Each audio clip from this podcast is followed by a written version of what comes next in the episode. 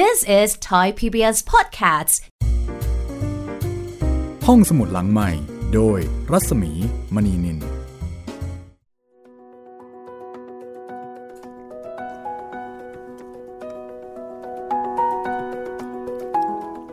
สวัสดีค่ะ ตอนรับเข้าสู่ห้องสมุดหลังไม้นะคะ สวัสดีครับพี่หมีครับ ได้เวลาที่จะมาเล่าเรื่องให้คุณได้ฟังกันอีกแล้ว วันนี้เป็นนอนที่ 8 แล้วคุณจิตเรน ครับผม คืนวันอันแสนงามนะคะโอ้โหไวเหมือนกันนะครับเนี่ย แป๊บเดียวเนาะ ใช่ โตเป็นหนุ่มเลยเนี่ย ย่า อิลิโก อิลาเรียน และผม ผมก็คือซูริโก อยู่กันมาแต่ออนแต่ออด พูดอย่างนี้ได้ไหมเนี่ย ก็น่าจะเป็นอย่างนั้นนะคะ ครับ กับชีวิตในหมู่บ้านเล็ก ๆ ของจอร์เจีย ที่เต็มไปด้วยความรักความอบอุ่น ของเด็กหนุ่มที่ที่อยู่กับย่า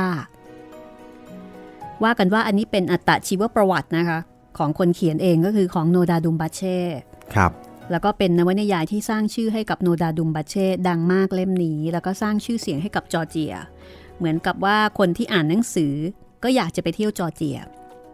อยากจะไปยังหมู่บ้านที่เขาเขียนเอาไว้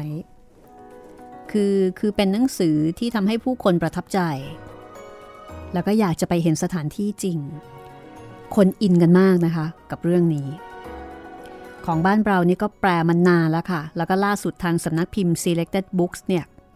ก็ได้ตีพิมพ์ใหม่อีกครั้งหนึ่งนะคะอืมซึ่งถ้าเกิดว่าคุณผู้ฟังท่านไหนสนใจอยากจะลองอ่าน ก็คงจะต้องสั่งซื้อออนไลน์ หาได้ไม่ยากนะคะ ลองคีย์คำว่าคืนวันอันแสนงาม เดี๋ยวก็จะขึ้นมาเลยค่ะ กับฉบับพิมพ์ครั้งล่าสุดนะคะ เล่มก็ขนาดพอดีพอดีนะคะ ไม่บางไม่หนาจนเกินไป อ่านสบายๆ ยังไม่ทันไรก็จบแล้วอะค่ะ เล่มไม่ไม่ใหญ่มาก วันนี้ตอนที่ 8 นะคะ ก็ประมาณครึ่งเล่มแล้วนะพี่ เออเรื่องมันไปเร็วเนาะครับ ไปเร็วทีเดียว นี่พอลงจากรถไฟนี่เป็นหนุ่มแล้วนะเนี่ย ใช่ ลงจากรถไฟปุ๊บเรียนเลย เป็นนักศึกษาแผนกเศรษฐศาสตร์ เดี๋ยวเราลองไปติดตามกันนะคะว่า เรื่องราวตอนนี้เป็นอย่างไรนะคะกับตอนที่ชื่อว่า บ้านนี้มีปัญหา กับชีวิตวัยหนุ่มนะคะ ของซูริโกคุณผู้ฟังที่ติดตามฟังรายการห้องสมุดหลังใหม่ ก็อย่าลืมนะคะ มีความคิดเห็นมีข้อเสนอแนะใด ๆ ส่งมาได้ 2 ช่องทางค่ะ ส่งมาทางอินบ็อกซ์ของเพจ ทางไทย PBS ก็ได้ ครับผม แล้วก็สำหรับใครที่ฟังทาง YouTube ก็คอมเมนต์ใต้คลิปได้นะครับผม ค่ะ ผมอ่านทุกคอมเมนต์จริง ๆ นะครับ ฟังคลิปไหนก็คอมเมนต์คลิปนั้นเลย ครับผมอะอย่างเดี๋ยวผมเอาคอมเมนต์ใน YouTube มาอ่านออกอากาศให้ฟังนิดนึงดีกว่า ก็มีอย่างโอ้มีหลายคลิปเลยทีเดียวครับ ล่าสุดนี่ช่วงเช้าจะอัพอ่าเจ้าพ่อเจ้าเมืองเจ้าแม่ใช่ไหมครับ ค่ะ พอตอนเย็นผมก็จะอัพเรื่องที่ใหม่ ๆ แล้วก็ทำเรียกว่ายังไงดี ตัดต่อเสียงไม่ยากลงไปอืมล่าสุดก็อัพโหลดเอ่อ inside เพชรพระอุมาลงไปครับผม อืม ค่ะ ก็มีคุณน่าจะวิทัศน์จาจาครับ ค่ะ คอมเมนต์มาว่าอ่านทุกเรื่องที่เขียนโดยพนมเทียนเลยโอ้นี่แฟนคุณพนมเทียน สุดยอดครับ แฟนคุณพนมเทียนนี่ต้องบอกว่าเยอะมากนะคะ ครับผม ส่วนคุณสุไรรัตน์แท่งทองครับ อันนี้น่าจะเป็นแฟนประจำเลยมาคอมเมนต์หลายคลิปมากก็ ขอบคุณนะครับ ส่วนใหญ่ก็จะเป็นคอมเมนต์ให้กำลังใจแบบ ชอบมากๆ รอตอนต่อไปนะคะมาเร็วๆนะฮะอืมแล้วก็ขอบคุณที่มาอ่านอ่าอันนี้เป็น อันนี้เป็นคอมเมนต์ในคลิปของเจ้าพ่อครับค่ะขอบคุณมากที่อ่านหนังสือที่หายากมาอ่านให้ฟังค่ะชอบมากๆ รออยู่นะคะ มาเร็วๆนะ โอ้ขอบคุณมากครับ ก็พยายามจะอัพให้เร็วที่สุดนะครับตอนนี้ ส่วนอีกคลิปหนึ่งเป็นคลิปของอ๋ออันนี้เป็นคนคอมแห่งนอตรดามอืมค่ะคนนี้คุณน่าจะพงศกรทาวรทวรพันธ์หรืออะไรสักอย่าง ถาวรพันธ์นะคะถาวรพันธ์ครับ ถาวรพันธ์อืมอ่า พิมพ์มาว่าชอบมากครับ เสียงเพราะมากทำต่อไปเรื่อยๆนะครับ ขอบคุณมากครับผม อันนี้คุณ อันนี้เป็นตอนของ The Ultimate Gift อืมโดยอืมอันนี้คุณเทนชินระน่าจะน่าจะอ่านอย่างนี้นะพี่เขียนว่าเพลงประกอบชื่อเพลงอะไรครับ ใช้มาประกอบ การบรรยายได้ไพเราะมาก ๆ พิมพ์เออฟังประกอบแล้วอินไปกับเนื้อเรื่องอ๋อ ก็เป็นเพลง Sound of Silence นะครับ อันนี้ผมก็ตอบคอมเมนต์ไปเรียบร้อยแล้ว เป็น Sound of Silence ครับผม ก็ประมาณนี้ครับ ถ้ามีค่ะคอมเมนต์อื่น อันไหนน่าสนใจอีกเดี๋ยวผมจะเอามาอ่านในรายการให้ฟังนะครับ ขอบคุณสำหรับทุกๆ ความเห็นเลยนะคะ ครับผมเอาล่ะตอนนี้ เดี๋ยวเรากลับไปที่เรื่องราวของซูริโก้กันเลยนะคะ ครับ กับหนุ่มน้อยนักศึกษาแผนกเศรษฐศาสตร์ค่ะ ดูสิว่าซูริโกของเรานี่เป็นนักศึกษาแบบไหน เรียนเก่งไหมนิสัยใจคอเป็นยังไง ไปฟังกันเลยค่ะ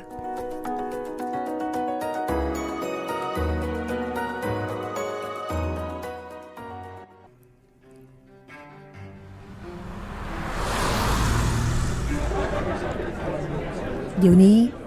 ผมเป็นนักศึกษาของแผนกเศรษฐศาสตร์ ผมยังคงมีแค่กางเกงชุดหนึ่ง กับการสอบตก ผมสอบตกวิชาเศรษฐศาสตร์การเมือง ตอนอยู่ปีแรก เงินช่วยของผมตกไปอยู่กับเจ้าของบ้านเช่า ผู้ซึ่งไม่เคยพลาดโอกาส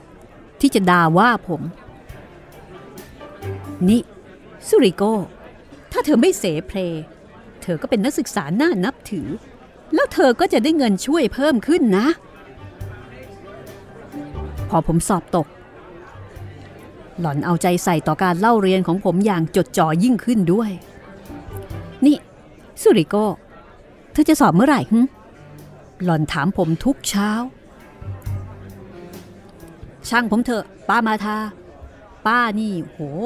กวนผมยิ่งกว่าย่าผมสิอีกเนี่ย ฉันขอให้ตกนรกชิบหายทั้งคู่เลยทำไมฉันจะต้องมีคนเช่าแบบเธอด้วยนะ นี่ ตกลงว่าเธอจะจ่ายค่าเช่าไหม เธอลืมผู้จัดการบ้านเสียแล้วเหรอ เมื่อวานเขาก็เตือนฉันอีกว่า คุณให้คนอยู่โดยไม่ลงทะเบียน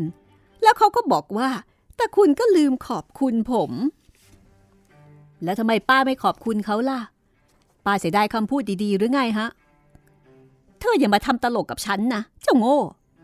นั่งลงแล้วก็อ่านหนังสือไป ถ้าเธอไม่ได้เงินช่วย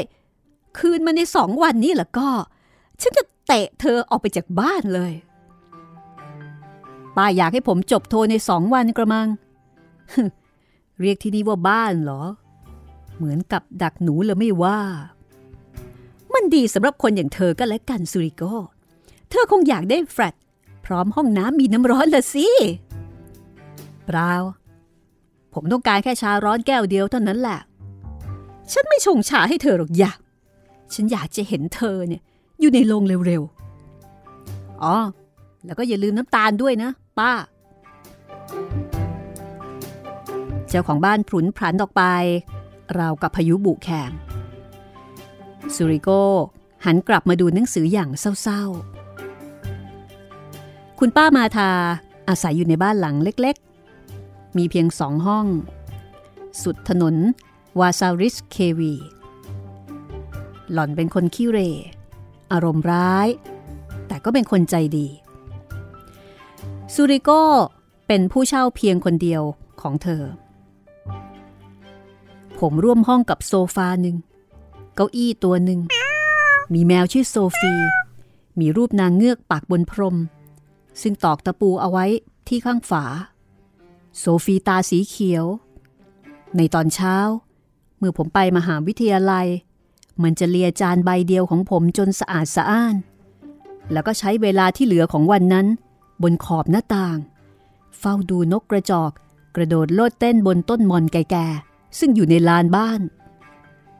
ป้ามาทากับต้นมอน มีอายุรุ่นราวคราวเดียวกัน แต่ไม่เคยมีใครเห็นต้นไม้ออกลูก โซฟีเป็นสัตว์ที่รักตัวเอง และมันก็ฉลาดแกมโกง ในตอนค่ำ มันจะรอผมเข้านอน จนเตียงอุ่นด้วยความอดทน หลังจากนั้นเล็กน้อย มันก็จะลงจากขอบหน้าต่าง ค่อยๆคคลานเข้าผ้าห่ม ผมชอบโซฟีมาก ผมคุ้นกับมัน แต่นั่นคงเป็นความชอบ ทั้งป้ามาทาทั้งผม ต่างไม่มีใครรู้เลย ว่าโซฟีมาจากไหน เย็นวันหนึ่ง มันเข้าห้องมาหาผมเงียบๆ หางชี้ ถูตัวกับขาโซฟา แล้วก็มองดูผมเหมือนกับจะถามว่า เธอชอบฉันไหม โซฟีมันมีตา เหมือนหญิงสาวคนที่อยู่บ้านถัดไป ผมก็เลยชอบมัน โซฟี มานี่ ผมเรียกมัน มันหันหลังให้ผม แล้วก็เดินไปทางประตูอย่างไม่รีบร้อน จะไปไหนล่ะโซฟี อยู่ที่นี่เถอะ ผมขอร้องให้มันอยู่ และจากนั้นเราก็อยู่ด้วยกันแต่นั้นมา โซฟีคงรู้สึกว่า ผมกำลังตกที่นั่งลำบาก และทำดีที่สุด เพื่อเป็นกำลังใจให้กับผม ผมเริ่มอ่านตำราอีกครั้งหนึ่ง แล้วก็ปิดหนังสือลงด้วยความหมดหวัง วางหนังสือเอาไว้ใต้หมอน เมื่อคืน ป้ามาทาบอกว่า ความยากลำบากทั้งปวงของผมนั้น มาจากการที่ไม่มีพระไม่มีเจ้า ผมตอบว่า พระเจ้าขโมยความสงบของผมไป เหมือนไม่ใช่พระเจ้า และหล่อนก็เอาเงินช่วยของผมไปปามาทาบอกว่า พระเจ้าจะไม่ยกโทษให้ผม กับการที่ผมดูหมิ่นศาสนาครั้งนี้ ผมว่า ผมดีดนิ้วให้กับพระเจ้าของหล่อน จากนั้นปามาทาก็สั่งให้ผมคุกเข่าทันที สั่งให้ผมขอความกรุณาจากพระเจ้า เพื่อให้พระเจ้ายกโทษให้ผม ถ้าผมไม่อยากโง่ ผมบอกว่า พระองค์ทำให้ผมโง่แล้ว ผมพยายามสอบถึงสองหน แต่ละครั้งไม่สามารถจะเปล่งเสียงออกมาแม้แต่คำเดียว ปามาทาทำเครื่องหมายกางเขนด้วยความหวาดกลัว แล้วก็ปิดประตูปังตามหลัง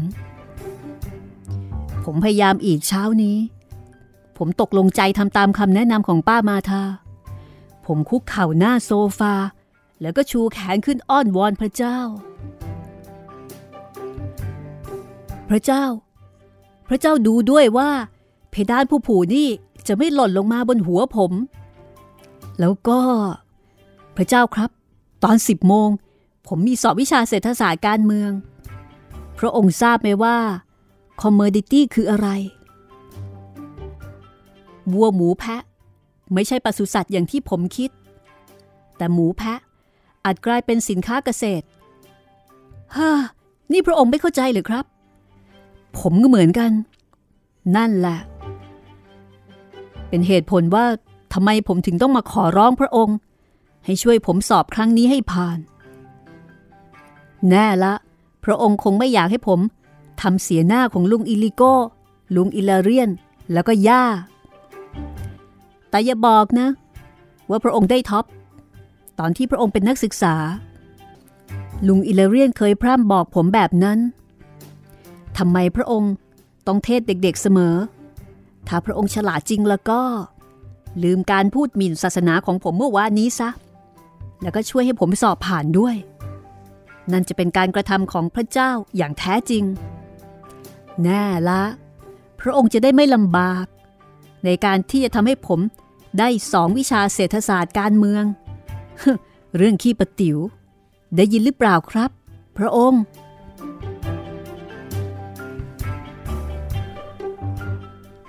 เจ้าชื่ออะไร มีเสียงย้อนถาม ราวกับฟ้าร้องดังขึ้นทันทีทันใดทำเอาซูริโกถึงกับกลัวจนตัวแข็งทื่อ นี่ข้าถามเจ้าอยู่เนี่ย เออเออผมผมชื่อซูริโกวาซาโลมิเซใช่ไหม ขอรับ วาสโลมิเซ เอาละทำไมเจ้าไม่ลงทะเบียนเป็นผู้พักอาศัยในบ้านหลังนี้ฮะ อะไรนะ นี่ ไปโรงพักกับข้าเดี๋ยวนี้เลย แล้วจะได้รู้ว่าอะไรเป็นอะไร เอ๊ะ นี่ไม่ใช่พระเจ้านี่ที่พูดอยู่กับผมเนี่ย แล้ว แล้วคุณเป็นใครอะสุริโกย้อน พรางมองดูรอบๆ และเขาก็เห็นว่าคนที่พูดกับเขานั้น เป็นผู้ชายร่างผอมกระร่อง ตัวโยง ใส่หมวกบุบบี้ หนีบกระเป๋าเอกสารเอาไว้ใต้แขน ยืนอยู่ข้างๆเขา โดเมนตี คนดูแลบ้านนั่นเอง ลุงโดเมนตี โถเอ้ย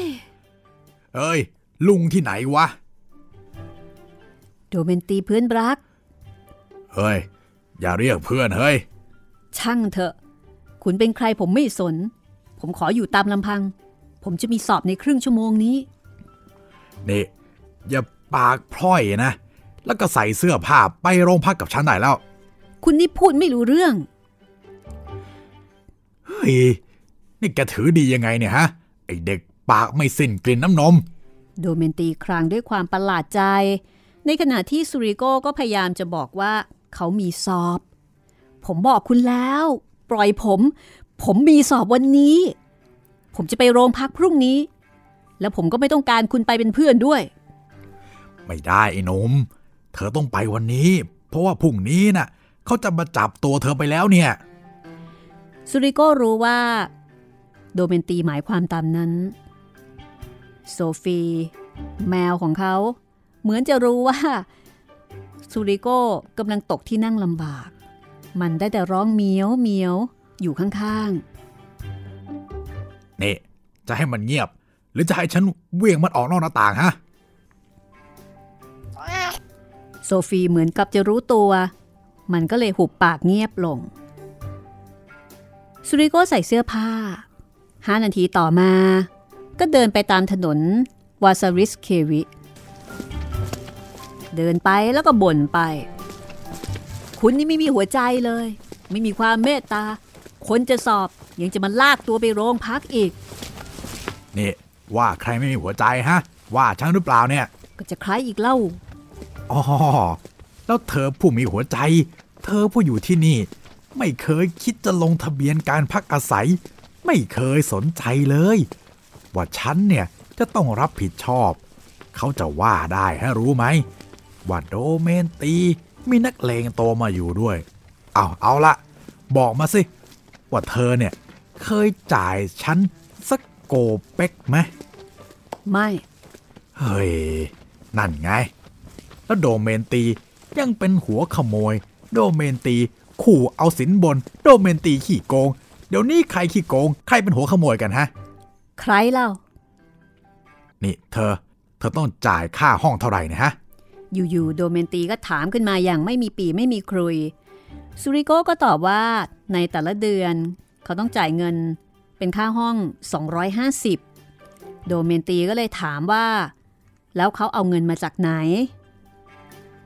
ย่าส่งมาให้ แล้วแก ย่าแกน่ะ เอามาจากไหนฮะ ก็ยืมลุงอิลาเรียน แล้วไอ้ลุงอิลาเลียนเนี่ย เอาเงินมาจากไหน ถ้าพืชผลดีเขาก็ขายวาย แต่ถ้าเกิดพืชผลไม่ดี เขาก็ไปยืมลุงอิลิโก้ เอาแล้วอิลิโก้เนี่ย มันไปเอาเงินมาจากไหน โอ้ยพอเถอะ บอกผมดีกว่า ว่าใครให้เงินลุงอะ่ะ โอ้ยไม่มีใครทั้งนั้นแหละ นั่นแหละ ฉันถึงเอาเธอไปโรงพักไงเรา นี่ บอกมาตรงๆดีกว่า ลุงต้องการอะไรจากผม นี่ไอ้นม ฉันไม่ได้ต้องการอะไรจากเธอหรอกนะ แต่ฉันเนี่ยจะเอาเธอไปโรงพัก ให้เธออยู่ในปกครองตามกฎหมาย แล้วก็แจ้งว่า นี่คือพลเมืองที่นั่นอาชีพอะไรอะไรอย่างนี้ ผมยังไม่มีอาชีพ แม่วิเศษเลย นี่คือพลเมืองว่าซาโลมิตเซผู้ไม่มีอาชีพ ผู้ไม่ลงทะเบียนที่พัก แล้วก็เป็นผู้สอบตกวิชา เออเออเธอเธอสอบตกอะไรนะ เศรษฐศาสตร์การเมือง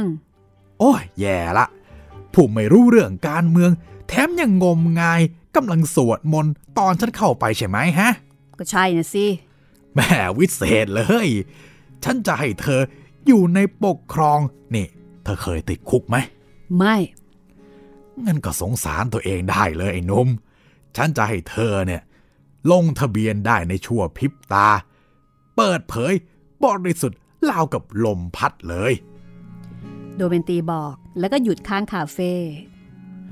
นี่ไอ้หนุ่มรู้ไหมว่าฉันหมายความว่ายังไงฮะ ไม่ เฮ้ย โง่แถมยังทึมอีก มีประโยชน์อะไร ที่ฉันจะต้องพูดกับเธอ ในเมื่อเธอยังไม่เข้าใจแม้แต่เรื่องที่ง่ายที่สุด เอา้าแล้วนี่จ้องฉันทำไมฮะ แวะร้านริโกเลตโต กินข้าวเช้ากันก่อนเถอะ บอกตามตรง ตอนนั้นผมหิวมาก ผมยิ้มให้โดเมนตีอย่างขอบคุณ แล้วก็ตามเขาลงบันไดเข้าคาเฟ่เรานั่งตรงที่มุมโต๊ะ โดเมนตีพับชายผ้าคลุมโต๊ะ ซึ่งสกปรกมาก อาจเปื้อนกันได้ แค่เราเผลอไปถูกมัน เขาเลื่อนจานไปข้างๆ ด้วยที่ปัดแมลงวัน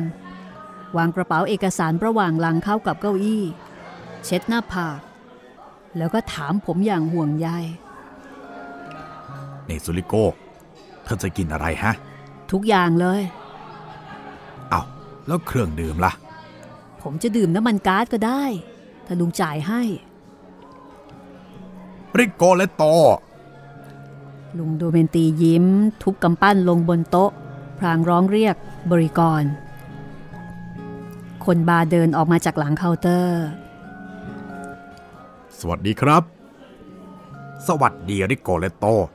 นี่ รู้จักซูริโกสิ เขาเป็นคนมือเติบ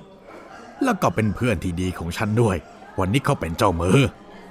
ซูริโกลุกขึ้น โค้งอย่างสุภาพ จับมือริโกเลตโตตามแบบฉบับของคนทบิลิซิฮะ คอแข็งเนี่ยเอารับอะไรดีล่ะ ขอเบียร์สองเนยสองผักสองจานอ้ออย่าลืมหัวไชเท้า ขนมปังสองก้อน แล้วก็วอดก้าหนึ่งขวด มีคาเวียร์ไหมอะริโกเลโตยิ้ม ไม่ช้า อาหารก็มาตั้งอยู่บนโต๊ะ โดเมนตีเติมแก้ว ชนแก้วกับเด็กหนุ่ม แล้วก็ดื่มกันเงียบๆ ทั้งคู่ดื่มแก้วที่สองให้แก่การรู้จักกัน จากนั้นโดเมนตีก็กล่าวเชิญซูริโก ฉัน โดเมนตี คาซาปริเซ เป็นคนเล็กๆ แต่นโปเลียนเล็กกว่า และพ่อยิ่งเล็กกว่า แต่เขาสามารถย้ายภูเขา ฉันเป็นคนดูแลบ้านและก็ใจอ่อน มันขึ้นอยู่กับฉัน ที่จะให้ใครอยู่บ้านหรือกลางถนน เธอเคยอยู่ตามถนนหรือเปล่าฮะสุริโก จะอยู่ทำไม ผมไม่ใช่เด็กกลางถนนนี่อ่าฉันเนี่ยไล่เธอออกไปอยู่กลางถนนได้นะ เพราะว่าเธอไม่ลงทะเบียนพักอาศัย ลุงก็ลงให้ผมสิ แค่นั้น แค่ไหนอ้าวตกลงลืมโดเมนตีเติมแก้วอีก จากนั้น เขาก็ถามสุริโกอีกว่า เอยเออนี่สุริโก เธอรู้ไหมว่าบ้านคืออะไร จะรู้ทำไม บ้านก็คือบ้านนะลุง เฮ้ยไอ้หนุ่มรู้แค่นี้เองเหรอ อะ ต่ออีกหน่อยก็ได้ บ้านก็มีห้อง มีหลังคามุงกระเบื้อง ไม่ก็มุงหญ้าหรือว่าแผ่นไม้ โอ้ยไม่ใช่แหม่เธอนี่มันโง่จริงๆเลย แรกสุด บ้านก็คือที่อยู่และครอบครัว มีครอบครัวหรือยังล่ะเรา ยังอะเฮ้ย เธอนี่มันโง่จริงๆเลยไอ้หนุ่มเอ้ยตอนอายุขนาดเธอเนี่ยเดี๋ยวจะบอกให้เอาบุญนะ ฉันแต่งงานตั้งสองครั้งแล้ว เดี๋ยวนี้ฉันกลับมาอยู่กับเมียคนแรกอะเออปกี้พูดถึงไหนแล้วนะ อ๋ออ๋ออ๋อเมียคนแรก อ่าใช่ใช่บบ้านกับครอบครัวใช่ไหมอืมเออ บ้านกับครอบครัวต้องอยู่ด้วยกัน ถ้าไม่มีบ้าน เธอแต่งงานไม่ได้หรอก แล้วก็ทำไม่แต่งงาน บ้านก็ขาดแม่สีเรือน แล้วรู้บ้างไหม ว่าบ้านเนี่ยเป็นมายังไง รู้ เอางั้นบอกมาสิ มันก็ทำด้วยอิฐ กระดาน ปูนขาว หินกระเบื้องไง โอ้ยหุบปากไปเลยไอ้เหลือขอเอ้ย ก่อนทำอิฐ คนอยู่บนต้นไม้เว้ย ไม่ใช่มั้ง อยู่ในถ้เออบางคนมันก็อยู่ในถ้ำบางคนมันก็อยู่บนต้นไม้ แล้วคนมันก็เบื่อที่อยู่บนต้นไม้แล้วก็ลงมาพื้นดินรู้ไหม แล้วรู้ไหมว่าเกิดอะไรขึ้นกับเขาเนี่ยำก็เขาเดินไปมา แล้วก็ปีนขึ้นต้นไม้อีกไง โอ้ยไม่ใช่ ไอ้เรื่องเดินน่ะถูก แต่แล้วเขาก็รู้สึกหนาวแล้วแล้วแล้วเขาทำยังไงต่อฮะ เขาก็ใส่เสื้อคลุมแล้วก็อุ่น โอ้ย เองนี่ปัญญาอ่อนหรือเปล่าเนี่ย จะไปเอาเสื้อคลุมมาจากไหน เขาก็เอาหินมาตีจนเกิดประกาย แล้วก็ก่อไฟให้อุ่นขึ้น แต่ธรรมชาติอย่างที่เธอรู้แหละ มันก็ทรยศ และแล้วลมหนาวก็พัดมาจากตะวันตก คนก่อกำแพงด้านที่สองทางตะวันตก แล้วลมก็พัดมาจากตะวันตก ก็เริ่มพัดระหว่างกำแพงนั่น จากเหนือลงใต้ คนที่น่าสงสารทำยังไงล่ะ เขาก็ก่อกำแพงอีกสองด้าน เหนือและใต้ หน้าใบไม้ร่วง ฝนเย็นๆ เริ่มเทลงมา คนเห็นกองไฟกำลังจะถูกน้ำท่วม มันก็ทำให้เขาเนี่ย เอาหญ้ามามุงหลังคาเป็นครั้งแรกโว้ย แล้วเกิดอะไรขึ้นน่ะต่อมา ต่อมาเขายิ่งแย่ใหญ่เลย ควันไฟมันไม่มีทางออก เขาแสบตาก็ต้องทำอะไรสักอย่างหนึ่งเขาก็เลยพังกำแพงลงได้สบายๆใช่ไหมแต่เขาเนี่ยเป็นคนแล้วเราต่างจากสัตว์ ตรงที่ว่าใช้หัว แล้วเอาเหตุผลมาปฏิปต่อกัน ลุงเป็นสัตว์ ลุงนั่นแหละ โอ้ย วางขวดลง ไอ้โง่เฮ้ย เอ๊ะเราเราฉันพูดถึงไหนแล้วนะ พูดถึงคนสำลักควันไง เออเออใช่ใช่เขาสำลักควานแทบตาย แต่แล้วก็เกิดความคิดขึ้นมา เขาก็เจาะรูบนหลังคา ควันก็ออกทางนั้น เขาก็หายใจได้คล่องขึ้น เออ เขาอยู่ที่นั่น นั่งข้างกองไฟ อบอุ่นแล้วก็สบาย และแล้วเขาก็เริ่มคิดว่า ถ้าข้างนอกหยุดตก เขาจะรู้ได้ยังไง ไม่เห็นจะยากเลยลุงก็ยื่นแขนออกไปแค่นั้นก็รู้แล้ว เอ๊ะแล้วออกจากอะไรเล่า ก็ออกจากหน้าต่างสิ ที่ไหนอีกเล่าโอ้ยไอ้หัวขี้เลื่อยเอ้ยเขาไม่มีหน้าต่าง ดังนั้น เขาจึงทำหน้าที่กำแพง และเขาต้องออกไป เพราะอะไรเธอคงเดาได้นะ เออริกโกเลตโต ขออีกครึ่งขวด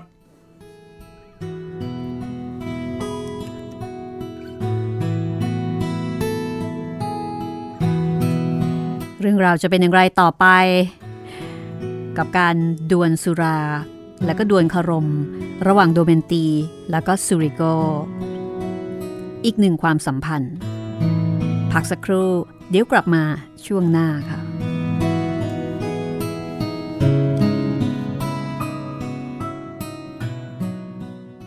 This is Thai PBS Podcasts. ห้องสมุดหลังใหม่ โดยรัศมีมณีนิน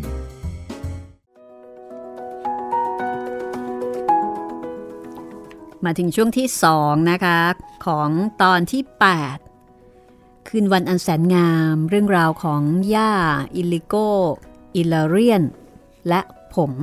งานเขียนของโนดาดูมบัชเช่นะคะ เป็นยังไงบ้างคะคุณผู้ฟังฟังมาถึงตอนนี้แล้วตอนที่ 8 แล้ว โอ้เมาตลอดเลยนะเนี่ย ผมว่าเปลี่ยนเป็นคืนวันอันแสนเมาดีกว่าไหมหลังๆเนี่ยนี่ขนาดมาอยู่เมืองหลวงนะครับผม ก็มาเจอเพื่อนต่างวัยใช่ไหมโอ้ต่างวัยเหมือนเหมือนเป็นลุงที่อยู่เมืองหลวง อืม แล้วก็เอ่อจากตอนแรกเนี่ยที่ดูเหมือนว่าจะไม่ค่อยชอบขี้หน้ากันเท่าไหร่ครับ แต่สุดท้ายก็เมาด้วยกัน ตายแล้วคนจอร์เจียเป็นคนอย่างนี้เลยเนี่ยดูถ้าทางเป็นคนอารมณ์ดีนะครัแต่บว่าเป็นคนเหมือนเหมือนปากร้ายเงาปากลายเออต้องดุต้องดาต้องว่าต้องกล่าวกันซะก่อนสะบดทุกบรรทัด ปากจัดครับ แต่จริง ๆ เนี่ยใจดีมีน้ำใจน่ารักนี่ยังเลี้ยงข้าวซูริโก้อยู่เลยเอ่อ มาตอบจดหมายกันอีกนิดหนึ่งนะคะ ครับผม คุณแอนชนาการค่ะ คุณแอนบอกว่าเพิ่งมาติดตามค่ะ อยากทราบชื่อเรื่องที่อ่าน เรื่องที่อ่านตอนนี้ก็คือนี่แหละค่ะ คืนวันอันแสนงาม ย่า อิลิโก อิลาเรียน และผม Granny อิลิโกอิลาเรียนอานไอนี่ อันนี้คือต้นฉบับเลยนะคะ ครับผม คือต้นฉบับเนี่ย ชื่อมีแค่นี้คือ Granny Illigo Ilarian and I แต่ทีนี้ในภาษาไทยเนี่ยมีการเติมคำว่าคืนวันอันแสนงามครับผมแต่ก็ต้องลงท้ายด้วยย่าอิลิโกอิลาเรียนและผมนะคะ มันเป็นชื่อเรื่องจริงให้รู้ว่าเรื่องนี้ๆนะเรื่องนี้ และคนก็จะรู้จักเพราะชื่อนี้นะคะครับของโนดาดุมบัชเช่ค่ะ คุณแอนชนาการเนี่ยอาจจะเหมือนกับอาจจะเผลอมาฟังนะเผยมาฟังอ่าหรือว่าถ้าคุณแอนแบบอาจจะเคยฟังมาก่อนหน้านี้ก็อาจจะเป็น ก่อนหน้านี้อาจจะเป็นเรื่องอินไซต์เพชรพระอุมานะครับพี่ อืม เป็นไปได้ ถ้าก่อนหน้านี้ที่เกี่ยวกับเรื่องของเพชรพระอุมานะคะ ก็คือหนังสือ Insight เพชรพระอุมาภาคหนึ่งของคุณพนมเทียนครับ ขึ้นอยู่กับว่าเรื่องที่คุณแอนกำลังฟังเนี่ยคือเรื่องไหน ก็ถ้าฟังในสองดเล่มนี่แหละถ้าฟังสดก็น่าจะเป็นสองเล่มนี้ ก็เดี๋ยวยังไงนะคะ คุณแอนถ้าฟังรายการอยู่ ก็เขียนมาคุยกันอีกก็ได้ อันนี้คุณแอนส่งมาที่เพจรัศมีมณีนินนะคะ ครับผม อีกท่านหนึ่งคุณนิรมนนะคะ คุณนิรมนบอกว่า สวัสดีค่ะ ติดตามห้องสมุดหลังไม่อยู่ ชอบฟังมากค่ะ เพลินมากค่ะ ยิ่งช่วงโควิดเอ่อขออภัยยิ่งช่วงโควิด ฟังแล้วไม่เครียดมาก มาขอเสนอหนังสือ อยากฟังเรื่อง นิทานทองอิน พระราชนิพนธ์ของรัชกาลที่โอ้โห6เมื่อกี้นี้ ใช่กำลังจะทักคือนี่เลยตพี่รงกันเลยนะครับ ของคุณนัสริวันครับ ก็เสนอนิทานทองอินเช่นเดียวกันโอ้โหนี่ทำไมถึงตรงกันเลยเนี่ย ตายแล้วนี่ขไม่นาดทราบรู้จักรู้จักกันหรือเปล่าโอ้โหผมคุยเนี่ยกันมาก่อนหรือเปล่า ผมเนี่ยไม่รู้จัก แต่ว่าทำไมพวกพี่ๆนาๆถึง แนะนำเรื่องเดียวกันใช่ครับ ก็เลยสงสัยว่า เอ๊ะ เกิดเหตุการณ์หรือว่ามันมีอะไรหรือเปล่าที่ทำให้คิดถึงพระราชนิพนธ์เรื่องนี้นั่นน่ะของล้นสิเกล้ารัชกาลที่หกครับผมนะคะเอออันนี้แปลกเนาะครับ เสนอมาเรื่องเดียวกัน แล้วก็เรื่องนี้เนี่ยก็ไม่ใช่หนังสือที่เป็นที่รู้จักอ๋อคือถ้าเกิดเสนอเพชรพระอุมามาเหมือนกันเนี่ยอันนี้ไม่แปลกใจครับเพราะว่ามีคนอยากฟังเยอะมีคนคือเป็นที่รู้จักครับแต่พอเสนอนิทานทองอินแหมเสนอมาใกล้เคียงกันเลยนะคะครับอ่าแต่คุณน้าคุณน้าสิริวัลเนี่ยส่งรูปหนังสือมาให้ดูด้วยอ๋อว่าหนังสือนิทานทองอิน ซึ่งเป็นพระราชนิพนธ์ของล้นเกล้ารัชกาลที่ 6 เนี่ยรูปแบบหน้าปกของหนังสือเป็นแบบนี้ครับ เอ่อเดี๋ยวเดี๋ยวขอเวลานะคะสำหรับพระราชนิพนธ์นิทานทองอิน เดี๋ยวขอเวลาค้นหาหนังสือก่อน ครับผม ว่าเราสามารถจะหาหนังสือได้เจอหรือไม่นะคะ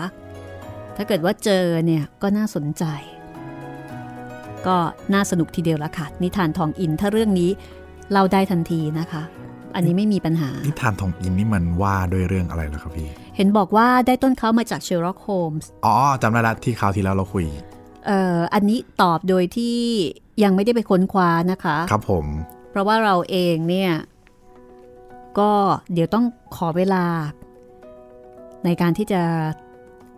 หาข้อมูลก่อนนะครับคะผมแต่ถ้าเกิดว่าไม่ติดขัดอะไรก็สามารถที่จะเล่าได้เลยนะ เพราะว่าเรื่องนี้ไม่มีลิขคือไม่ติดลิขสิทธิ์อะครับอันผมเนี้ยเรื่องแบบเนี้ยเล่าได้เลยครับ ขอบคุณคุณนิรมนนะคะ ที่แนะนำมา แต่ตอนนี้ก็อยากให้ฟังแล้วก็เพลิดเพลินกับซูริโก้ไปก่อนเอ่อซูริโก้อยู่ในชบิริซินะคะ อยู่ที่บ้านของป้ามาทา แล้วก็ดูเหมือนว่าเป็นคนเรียนหนังสือที่ไม่ค่อยตั้งใจเท่าไหร่นะ ไม่ไม่รู้ว่าตั้งใจแล้ว แต่มันไม่เก่งหรือไม่ตั้งใจ ไม่รู้สิครับ สอบตกวิชาเศรษฐศาสตร์การเมืองนะ เศรษฐศาสตร์การเมือง อืมแล้วก็ดูเหมือนว่าผู้หลักผู้ใหญ่เนี่ยจะหมั่นไส้คือทั้งรักทั้งรักทั้งโมโหอะครับทำไมทำไม่ได้ทำไมทำแบบนี้นะไอ้นี่แต่ขณะเดียวกันก็อดไม่ได้ที่จะเอ็นดูเด็กหนุ่มคนนี้นะครับทั้งป้ามาทาที่เป็นคนปากร้ายใจดี แล้วก็ลุงโดเมนตีคนนี้ด้วย อ่าตอนนี้นะคะเขาสองคนเนี่ยก็กำลังดวลกันอยู่แหละค่ะ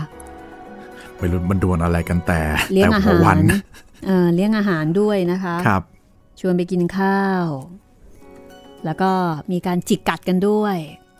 ตอนนี้ไม่รู้จะคุยกันเรื่องบ้านจบหรือยังครับเนี่ยเดี๋ยวเราตามไปฟังสองคนนี้เขาเขาเมาส์แล้วก็เขาเมากันต่อเลยก็แล้วกันนะคะ ครับ แล้วก็คุณผู้ฟังสามารถติดตามรายการได้ทาง YouTube ทางพอดแคสต์ แล้วก็ทางแอปพลิเคชัน อย่าลืมทางเว็บไซต์ด้วยนะครับผม อันนี้เป็น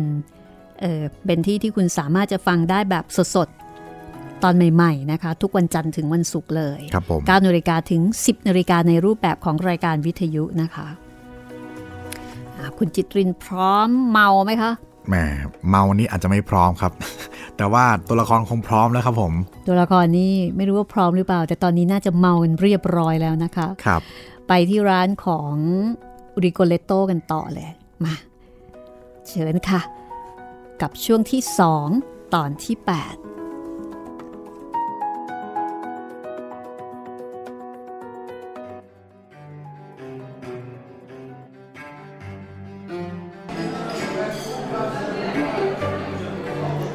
หลังจากที่โดเมนตีร้องสั่งเหล้าเพิ่มอีกครึ่งขวด เขาก็กล่าวต่อไปว่า เอนม ไอ้มนุษย์คนนั้นน่ะเขาก็เลยเปิดช่องที่กำแพง แล้วตอนเนี้ยเขามีอะไรรู้ไหมก็มีรู้นะดิเฮ้ยซื่อบื้อจริงๆเลย เขามีบ้าน นั่นแหละบ้าน ผมไม่รู้ ปู่ผมสร้างบ้านต่างจากนี้มาก แล้วผมก็ไม่ต้องสร้างต่อเลย เข้าบ้านที่คนอื่นปลูกไว้ให้ แล้วแต่นั้น เอ้ยนี่นอกประเด็นแล้ว เออนี่ จากนั้นน่ะ ก็เอาหมาจากป่ามาให้เฝ้าบ้าน แล้วก็ออกไป ล่อมาเขาก็เอาเมียให้หลอนมาดูแลบ้าน แล้วก็ออกไปอีกเข้าไปล่าสัตว์ กินมันด้วยกัน หล่อนก็ยกย่องเขา แล้วจากนั้นเขาก็มีลูกหลานเลนหลน เป็นหมู่บ้าน เป็นเมือง เป็นเมืองใหญ่ แล้วก็เป็นเมืองหลวง เมืองหลวงของจอร์เจียทบิลิซิ นี่ ตอนเนี้ยเธอรู้แล้วหรือยัง ว่าทบิลิซิของเราเนี่ยถูกสร้างมานานแค่ไหนแล้ว แล้วเธอลงแรงมั่งไหมฮะ ไม่เลย แล้วเธอถือดียังไงเนี่ย มาอยู่ที่นี่โดยไม่ลงทะเบียน เอา อย่าวิตกเลย ฉันน่ะชอบเธอ เธอเรียกตัวเองว่ายังไงฮะซูริโกเออซูริโกท่านจะพูดกับมาทาให้เป็นกรณีพิเศษละกันอะแล้วสำหรับเธอ ฉันจะเอาไม่เกิน 200 รูเบิลอย่าไปบอกใครเชียวนะ เธอเรียกตัวเองว่ายังไงนะเอ้ยเอ้ยซูซูริโกเออเออไอ้ซูริโกนั่นแหละเงียบสักทีซูริโกเข้าใจแล้วใช่ไหม โดเมนตีขยิบตาให้ คือขยิบตาให้แบบเป็นในในๆหลับตาข้างหนึ่งแล้วก็อยู่อย่างนั้น จากนั้นก็ขยิบตาอีกอีกข้างหนึ่ง แล้วก็ไม่ลืมขึ้นอีกเลย เพราะว่าหลับพลอยไปเรียบร้อยแล้วซูริโกก็เลยเติมวอดก้าอีกแก้วหนึ่ง แล้วก็เรียกเด็กเสิร์ฟมา คือเรียกริโกเลโต ซึ่งคนบาร์ก็มาทันใจตามที่เรียก ว่ายังไงครับ นี่ ดื่ม เอ่อ คุณลูกค้าครับ ผมไม่ดื่มเวลาทำงานครับ สุริโกยื่นแก้วให้กับคนบาร์แต่เขาก็ไม่ยอมดื่มริโกเลโตรีบวางแก้วลงบนโต๊ะ คุณรู้หรือเปล่าเศรษฐศาสตร์การเมืองคืออะไร เอ่อ คอมมอดิตีแบบไหนแล้วก็วิจารณ์ใช่ไหมครับ ครับเอ่อทุกอย่างที่แสดงอยู่ในตู้คอมมอดิตีมีคอมมอดิตีในโกดังด้วยเอ่อวิจารณ์เรียกว่าเรียกว่าอะไรนะ ถูกต้อง คุณเห็นคนตายนี่ไหมสุริโกถามพรางชี้ไปที่โดเมนตี ผมบอกคุณว่า เขาคือเซราปิโอนา สุริโก้พูดแล้วก็กระดกหมดแก้วกรึบเดียว จากนั้นทุกสิ่งทุกอย่างก็เริ่มหมุนรอบตัวเขา โต๊ะริโกเลตโตคือทุกอย่างหมุน เมานั่นเองสุริโก้ชิดกำแพง เออเรากำลังตก เขากรอกตา และเมื่อลืมตา ทุกอย่างก็ยังคงเดิม นี่ คุณรู้จักผมไหมอะ ผมคือสุริโกวาสโลมิเซ แล้วก็คุณรู้เรื่องเศรษฐศาสตร์การเมืองไหม ไม่รู้ครับ แล้วเอาบินมาได้หรือยังครับ ได้นิโคเลโตพระไป กลับมาอีกทีหนึ่งพร้อมกับลูกคิดอันเบอร์เริ่มกำลังจะคิดเงิน ชาชลิกสองสี่สิบรูเบิล ขนมปังสองก้อนหกรูเบิลวอดกาผักเนย อืม ทั้งหมด 300 รูเบิลครับ โอ้ยสามร้อยเนี่ยมากไป เอาไปห้าสิบก็พอ เออ เดี๋ยวครับคุณลูกค้า คุณลูกค้าสบายดีหรือเปล่าครับเนี่ย ผมว่าผมให้ 50 รูเบิลค่าแท็กซี่อะ ผมไม่อยากเดิน นี่คุณลูกค้าครับล้อเล่นใช่ไหมครับ รู้ไหมว่า ผมทำยังไงกับคนล้อเล่นฮะ มีดยาวสองฟุต วาววับอยู่ในมือของริโกเลโตฮะ นี่คุณจะฆ่าผมเหรอคคุณลูกค้าครับ จ่ายบินมาดีๆครับ คนสิ ถ้าคุณเจอเหรียญสักเหรียญในตัวผม ผมจะให้คุณสองขวดเลยนิโกเลโตคว้าคอเสื้อซูริโกทันที ลุงโดเมนตี ลุงโดเมนตี โอ้ย ชิบหายแล้ว เออเขาจะฆ่าผม ลุงโดเมนตี โดเมนตีลืมตา จ้องมองซูริโกแล้วก็โบกมือให้ทั้งๆทที่ยังหลับอยู่ ปล่อยผม ปล่อยผม ผมจะทิ้งเขาไว้เป็นประกัน พอไหม ไม่ ไม่ได้ครับ เอาเงินมาให้ผม แล้วคุณจะสนุกยังไงก็ได้ ดีละ แค่แค่ปล่อยผม จากนั้น ดิโกเลโตก็ปล่อยคอเสื้อของซูริโกซูริโกก็เลยไปหยิบกระเป๋าเอกสารของโดเมนตีมาเขยา่า พบว่าข้างในว่างเปล่า ไม่มีอะไร จากนั้นเด็กหนุ่มก็ไปค้นกระเป๋าเสื้อของโดเมนตี ซึ่งมีธนบัตร 30 รูเบิลอยู่ 4 ใบร้อยยี่สิบคุณเป็นหนี้ผมร้อยแปดสิบนี่คุณลูกค้าอีก 30 คุณนี่มันไร้หัวใจจริง ๆ เลย คุณมีลูกบ้างไหมเนี่ย ไม่มี งั้นก็ลด 30 รูเบิล นี่เป็นค่าภาษีที่คุณต้องจ่ายเพราะไม่มีลูกนะ สุริโกประกาศ แล้วก็เดินไปยังประตู นี่คุณ เอาศพนี่ไปด้วย ก่อนที่ผมจะแล่เขาทำชัดชลิง สุริโกนึกได้ว่า โดเมนตีอยู่ที่นั่นอาจจะไม่ปลอดภัยก็เลยยก โดเมนตีขึ้นหลัง แล้วก็ออกไปจากอาณาจักรของริโกเลโต เดินเซไปเซมา เพราะน้ำหนักของโดเมนตี ปรากฏว่า คืนนั้น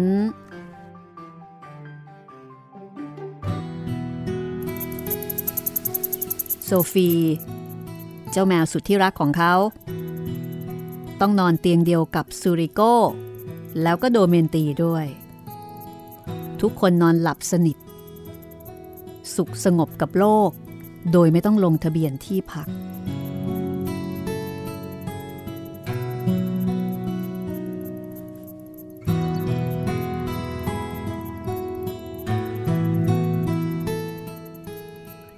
ผมอยู่ทบิลิซีสามปีแล้ว ในหมู่บ้าน เขาเรียกผมว่า เจ้าคนหลอกลวงจากเมืองหลวง พอมาอยู่ในเมือง ผมก็เป็นคนบ้านนอก ป้ามาทาบอกว่า ผมเป็นคนเหลวไหล โดเมนตีคนดูแลบ้าน บอกว่าผมเป็นคู่คิดศาสตราจารย์ของผม บอกว่าผมเป็นคนขาดความรับผิดชอบ มีแต่ย่า ลุงอิลิโก้ แล้วก็ลุงอิลาเรียน ที่ยังคงเห็นผมเป็นซูริโก้คนเดิม ไม่ว่าการศึกษาจะถูกยัดใส่หัวของผมแค่ไหน ผมก็ยังเป็นไอ้วายร้าย ไอ้พูดมาก ไอ้นอกศาสนา ส่วนโซฟีแมวของผม โซฟีไม่สนอดีต ปัจจุบัน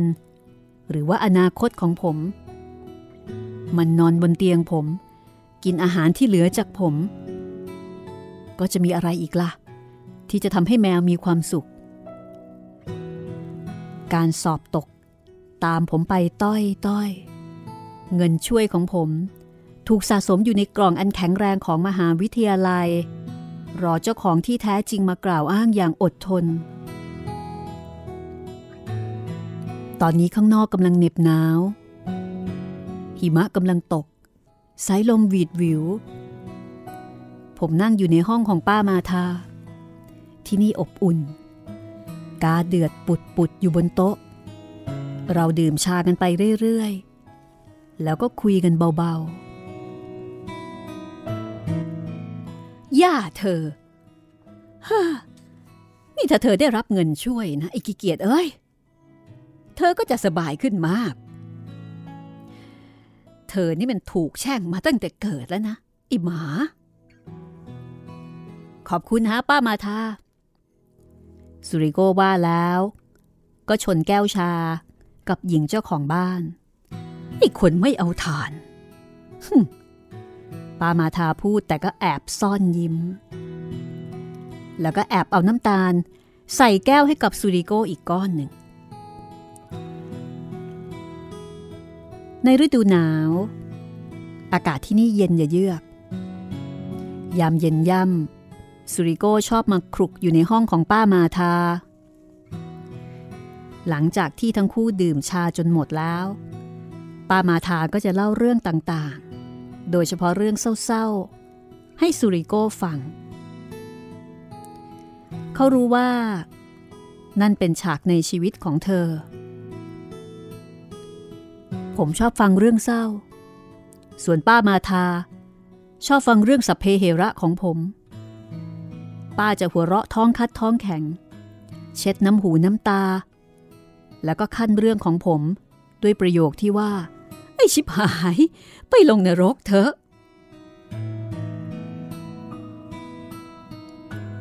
วันนี้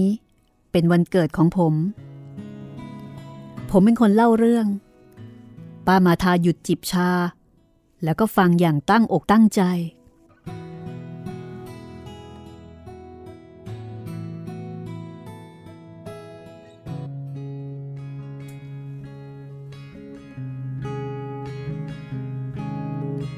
นี่ ป้า ป้ารู้จักลุงอิลิโก้ของผมไหมทำไมจะไม่รู้ เธอ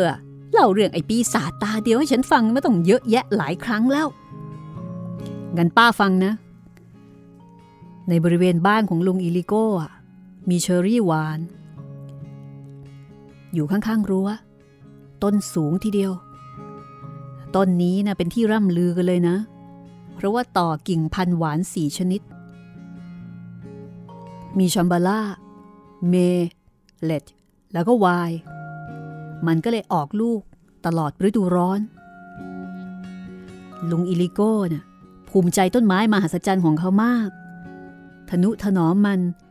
พอๆกับดวงตาข้างเดียวของเขา ไม่มีใครในหมู่บ้านขึ้นต้นมัน เพราะว่าลุงอิลิโก้จะนอนกอดปืนเบอร์ดาน เป็นปืนโบราณ บรรจุดินประสิว เฝ้าอยู่บนระเบียง แล้วก็เย็นวันหนึ่ง ลุงอิเลเรียนกับผมไปโรงสี เราต้องรอตาของเราหลายชั่วโมง แต่เวลาก็ผ่านไปอย่างรวดเร็ว ในการสนทนา เรากลับกันหลังเที่ยงคืน พอผ่านบ้านลุงอิลิโก้ ลุงอิเลเรียนก็หยุด โอ้ย พักกันหน่อยเถอะ เขาพูด แล้วก็หย่อนตัวลงนั่งใต้ต้นเชอรี่ ผมก็ไม่ขัดใจ เราก็เลยนั่งพักกัน สูบยา เมื่อผมสูบยาถึงก้นมวน ผมก็ลุกขึ้น อ้าวสุริโก จะรีบไปไหนล่ะ ลุงอิเลเรียนถาม ผมก็บอกว่า เอา้าลุงคงไม่อยากอยู่ที่นี่ถึงเช้าหรอกนะ จริงไหม ผมง่วงจะตายชักอยู่แล้ว เอ็งไม่อยากกินเชอรี่มั่งหรือไง อยากสิลุง แต่จะเอามันมาจากที่ไหนเล่าโธ่เอ็งว่าที่ไหน ก็บนหัวเอ็งน่ะมีถมถืด ไม่อะขอบคุณ ลุงคงลืมปืนไปแล้วหรือเปล่า ไอ้โง่เอ้ย ปืนมันลั่นใส่มือมันเมื่อวันก่อน ช่างเถอะ ผมไม่ยอมปีนขึ้นหรอก นี่เอ็งกำลังแนะว่าข้าเนี่ยควรจะปีนขึ้นเองใช่ไหม ส่วนเอ็งจะคอยช่วยกิน ก็ทำไมจะไม่เล่า เฮ้ย ไอ้ขี้โกงนี่ เอ็งไม่ละอายบ้างหรือไงฮะ ที่ให้คนแก่เนี่ยขึ้นต้นไม้เนี่ย ก็ตอนเนี้ยลุงไม่ใช่คนแก่สำหรับผมนี่นะ เฮ้ยเวนเอ้ย เอาละขึ้นไปด้วยกันละกัน ในที่สุด เราก็ตกลงกันว่า ผมจะเข้าไปในบริเวณบ้าน ดูดลาดเราขึ้นต้นไม้ แล้วก็ส่งสัญญาณให้กับลุงอิลาเรียน ตอนนั้นนะป้า มันเงียบไปทั่วบริเวณ ผมค่อยๆคคลานไปยังต้นเชอรี่ เงี่ยหูฟัง ลุกขึ้น เอาแขนโอบลำต้น แล้วก็ติดหนึบ เหมือนแมลงวันติดกระดาษ กระดาษล่อแมลงอะ่ะ ปรากฏว่า ทั้งต้น เลอะด้วยส่วนผสมเวนนี่ หนาเตอะถึงระดับหัวคนเลยทีเดียว ผมรู้ ผมเดาจากกลิ่นของมัน ที่มันมีกลิ่นของน้ำมันขี้โล ปุ๋ยคอก แล้วก็มีกลิ่นของเหลวอื่น ๆ เยอะแยะ ผมนี่ยืนนิ่ง โกรธ แล้วก็เหม็น จนหายใจแทบไม่ออก แล้วก็กำลังคิดว่าจะแก้แค้นลุงอิเลเรียนยังไง ที่พาผมมาสู่ความโง่เง่าครั้งนี้ฮ่าผมไม่ต้องเสียอะไรอีกแล้วนี่นา ผมก็เลยขึ้นต้นไม้ แล้วก็ผิวปากเสียงต่ำๆยาวๆ ลุงอิเลเรียนก็เหวี่ยงตัวเองข้ามรั้ว คลานมายังต้นเชอรี่ทันที ตอนนั้นนะ ผมได้ยินเขาทำจมูกฟุตฟิต แล้วก็ถามผมว่า เฮ้ นี่มันกินอะไรวะ ช่างเถอะหน้าลุงขึ้นมา เร็ว ลุงอิเลเรียนกลางแขน โอบต้นเชอรี่ จากนั้นก็แข็งทื่อ เงียบกริบอยู่ใต้ต้นสักครู่หนึ่ง แล้วผมก็ได้ยินเสียงขู่ด้วยความเคือง มันหมายความว่ายังไงเนี่ยซูริโก มันก็หมายความว่า พระเจ้าลงโทษหัวขโมยไง ลุงไม่ชอบซอสหรือไง เฮ้ยซูริโกวาซาโลมิเซ ถ้าเองตัดสินใจจะใช้ชีวิตที่เหลืออยู่บนต้นเชอร์รี่ก็แล้วไป กูไม่ว่าหรอก แต่ถ้าลงมาแล้วก็ เองจะต้องถูกเชือดคอเหมือนหมูแน่นอน เอ้าทำไมอย่างนั้นล่ะ ก็ไม่เป็นความผิดของลุงนี่นะ เฮ้ย ข้าทำอะไรไอ้ลูกหมา ข้าแค่อยากจะเลี้ยงเชอรี่เองนั่นแหละไอ้ตัวร้าย เฮ้ย สมน้ำหน้าตัวเองเว้ย เป็นตัวตลกแก่ๆแท้ๆอยู่สารเลวเฮ้ย เลิกด่าเธอะลุง ผมจะลง หลีกทางให้หน่อยสินี่ซุลิโกสงสารหัวกระบาลที่มีแต่ บาปของเองเถอะ อย่ามาใกล้ตัวข้านะเว้ย ลุงจะให้ผมเหาะไปหรือไงเนี่ยหลีกทางให้ผมหน่อย โอ้ยจะบ้าตายไอ้วายร้ายนี่ เอ็งถือดียังไงฮะ ถึงมาพูดกับข้าแบบนั้นเนี่ย ไอ้ปากไม่สิ้นกินน้ำนม เอ็งตรองดูแล้วกัน ว่าข้าจะกลับบ้านยังไง เอาแล้วผมเล่า เอ็งน่ะไปต้องไปไหนต่อแล้ว แต่ข้าเนี่ยจะลากศพเอ็งกลับบ้านได้ยินไหมศพเอ็งตอนนั้นนะป้ามาทาลุงอิเลเรียนเนี่ย ยื่นมือมา พยายามจะจับเท้าผม แต่ทันใดนั้น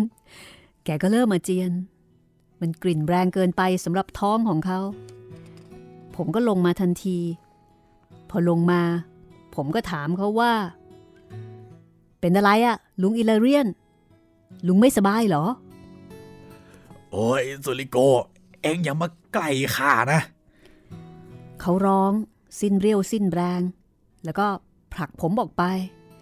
เราโมโหกันและกันมาก แล้วก็อารมณ์เสียเพราะว่ากลิ่นมันเหม็นเหลือเกิน และทำให้เราลืมที่จะระมัดระวัง ทันใดนั้นเอง ก็มีเสียงหนักๆ ตกบนระเบียงของลุงอิลิโก้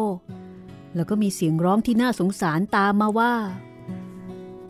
เฮ้ย จับมันไว้อุ้ยจับมันไว้โว้ยวุ้ยลุงอิเลเรียนกับผม พากันเพ่นแนบไปยังรั้ว ชนรั้วล้ม คว้าถุงของเรา พอคว้าได้ ก็มีเสียงปืนระเบิดดังตุ้ม โอ้ย ไอ้ปีศาจตาเดียว ไม่คิดว่ามันจะยิงคนตายเลย ลุงอิเลเรียนพึมพำขณะยกถุงขึ้นบ่าอย่าห่วงเลย เราจะหนีพ้น ตอนเขากำลังประจุปืนใหม่ โอ้ยไม่อย่างนั้นโว้ย ปืนนั่นมันมีสองกระบอกข้าให้มันยืมเองแหละโถเอ้ยลุงโง่ ถือถุงนี่ไว้ไอ้โง่ เพนกันเร็ว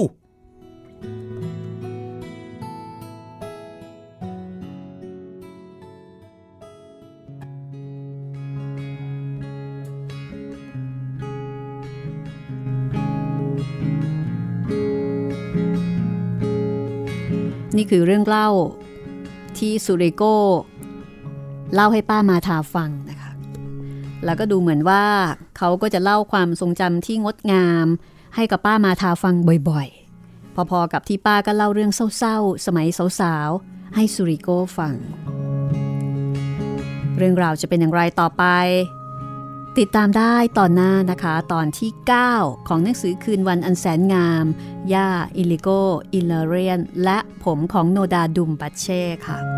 วันนี้เวลาของเราหมดแล้วนะคะ เราสองคนลาไปก่อนค่ะ สวัสดีครับสวัสดีค่ะ This is Thai PBS Podcasts. ห้องสมุดหลังใหม่ โดยรัศมีมณีนิน